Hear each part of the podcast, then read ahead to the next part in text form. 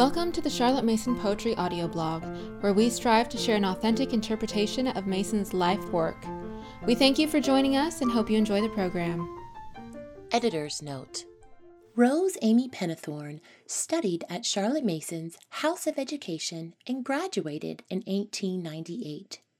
She then had several posts in home schoolrooms, during which time she was the editor of L'Umile Pianta, the alumni magazine of the House of Education. Her love for the Charlotte Mason method blossomed into full time service to the PNEU when the Executive Committee appointed her as organizing secretary. She served in this role from 1921 to 1940, lecturing and visiting schools until World War II rendered this type of work impossible. In her role, Miss Pennethorne, or Penny as she was known, saw many different implementations of the Charlotte Mason method. Is it supposed to be about the principles or about the practices? About the spirit of the method or about the letter? She grapples with those questions in this article, in which she says that while we must grasp the underlying spirit of the whole, at the same time, Charlotte Mason never meant to leave the home schoolroom without a definite law. Penny was deeply devoted to Mason's ideas.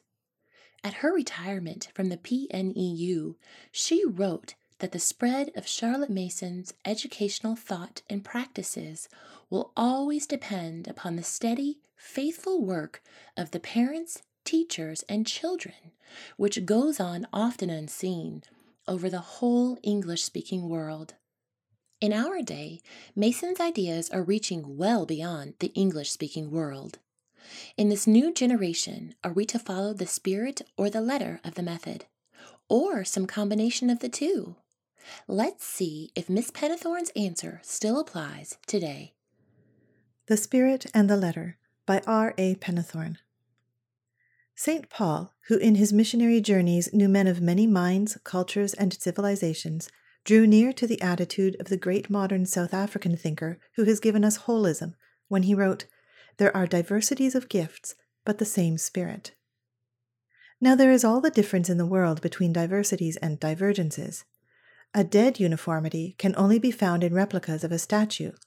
A living form changes with each fleeting expression, and yet remains the outward and visible sign of the same indwelling spirit. We who have now existed for 35 years and have found our work as applicable to the post war world and even more needed there than it was in the faraway 80s, we whose work can now be found in every continent and every English speaking country, we need to confer together that we may be informed everywhere and always by the same Spirit, a wholehearted belief in each child as a person while all the time we may in practice grow with the needs of our own days and the expansion of our children's potentialities. Our movement was initiated to rescue the home schoolroom from the desultory, the petty, and the inefficient. It was begun by Charlotte M. Mason in the days when any kind of trained teacher out of the government's elementary school was a rarity. A great change was worked, and before the war, the standard and position of the home teacher had greatly improved largely owing to our founder's wise institutions for her students. Graduates, Froebel trained teachers, and students of other colleges beside our own might be met doing the necessary, though almost anonymous work of preparing boys and girls to take their places in the great schools of the country or directly in the world. The Great War, changing all social conditions, changed all this, and let us confess it, greatly for the worse. With the great increase of openings for women's work, more and more highly educated and trained women gave up teaching for other occupations. Girls are trained nowadays as secretaries, as doctors, as lawyers, etc., but not as general teachers so much as specialists who will undertake one subject in recognized schools. Parents find that the teachers available to begin their first lessons in a child's own home become scarcer and more difficult to obtain of a lower type intellectually, and more and more children are sent to little preparatory schools where they get companionship and quite often a trained teacher. Those households which, keeping the children at home, follow our Parents' Union School correspondence scheme have to remember their responsibility of upholding a high standard when they pass their children on to the schools, We hear magnificent accounts of the good places taken and the splendid work done by PUS children when transferred into schools. A book of such records is kept at our office and can be consulted by anyone interested. But we sometimes hear other tales. We are told, in sweeping generalizations, that PUS children cannot spell or are weak in arithmetic, etc. We have recently offered to homeschool rooms some measure of the help which we have long extended to affiliated schools they too can ask for and obtain the visit of an inspector, one of our trained teachers, and such visits have shown us the basis on which such charges are founded. In Kent, Sussex, and Wiltshire, there are already appointed visitors available. When PUS children are given the books to handle for themselves, which are marked for them on our programs, they spell better than the average because they see for themselves the printed word. But when to save the cost of the book, the teacher reads everything aloud just because the words of a standard author are of a more literary type than those used in a school textbook, the spelling is erratic because the word is heard and not seen. It is not part of either the spirit or the letter of our work to encourage endless slipshod, poorly written, and poorly spelt work, however fluent. Charlotte Mason impressed upon us, her trained teachers, the value of the habit of perfect execution, giving a standard of performance.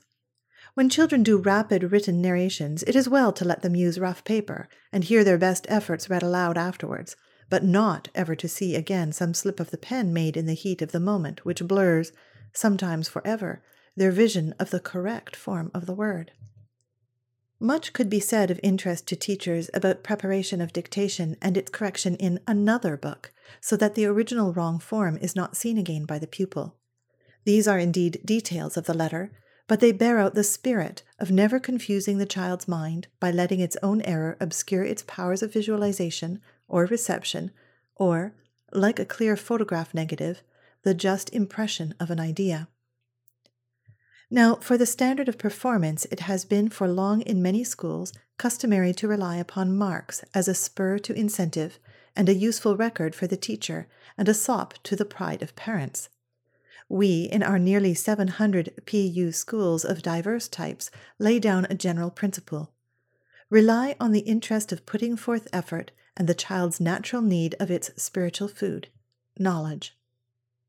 A child once trained on marks may clamor for them just as some palates need mustard or Worcester sauce, but it is an acquired and a non natural attitude. The desire to excel is natural, but to excel our own past efforts. So mighty is the power of association and of teamwork that it is equally possible to train for and by cooperation as it is to stimulate by competition, if parents would believe it and not ask for the results which show their child finding its level that is, being continually above someone else's child.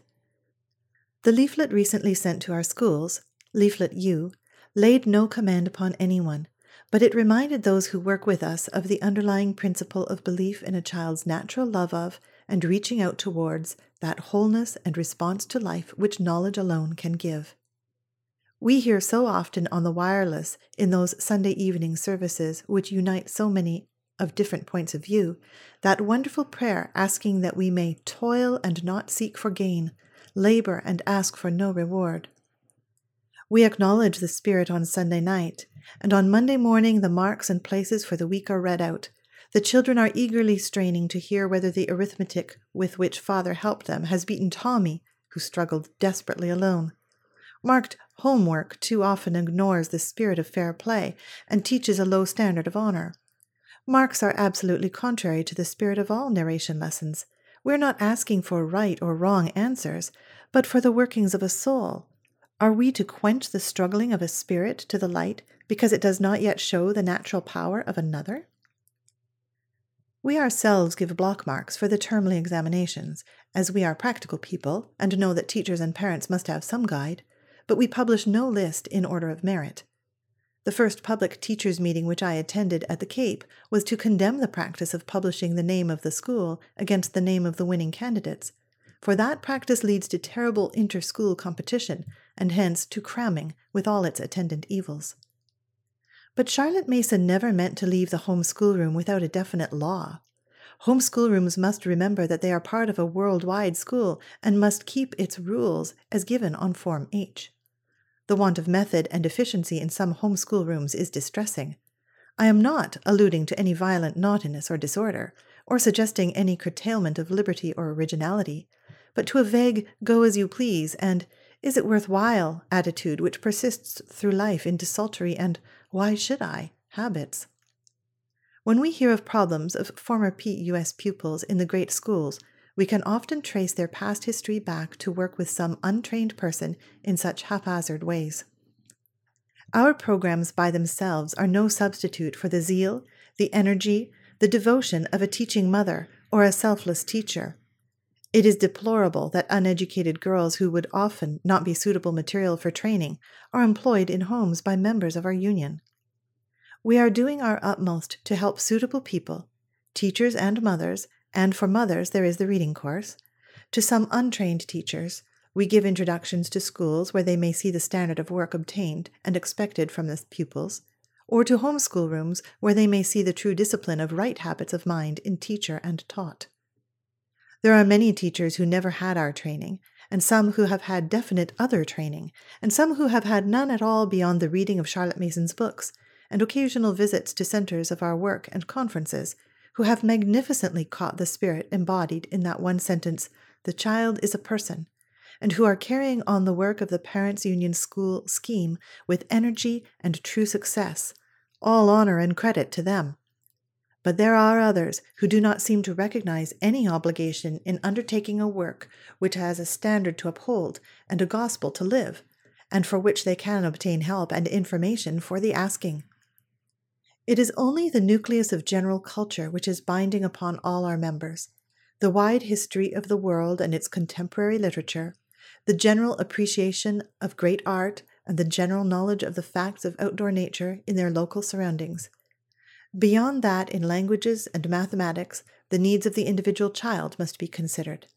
Often the programs will give the essential help, set a reasonable standard, and keep the balance between the subjects, and so keep the development of the child regular and equitable.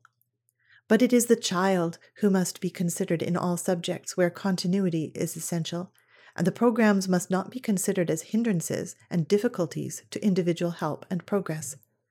No child must miss essential facts in arithmetic or Latin grammar. We are not a body which penalizes divergences when they are manifestly for the well being of the child, and are not simply dictated by the vagaries or specializations of some teacher who has never grasped the underlying spirit of the whole. Truly, that one sentence, the child is a person, is not merely a text for many a sermon, but a basis for the daily life of teaching and training in home, in schoolroom, and in school.